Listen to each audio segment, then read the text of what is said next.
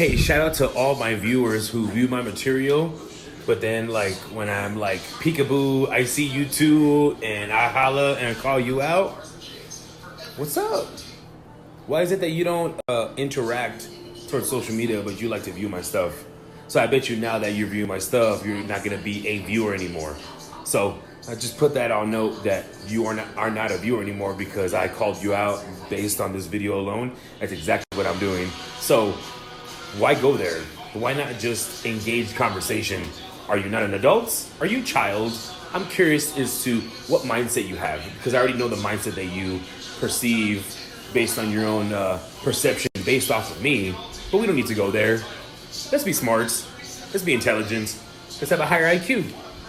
Let's engage. You never know. Don't place judgments.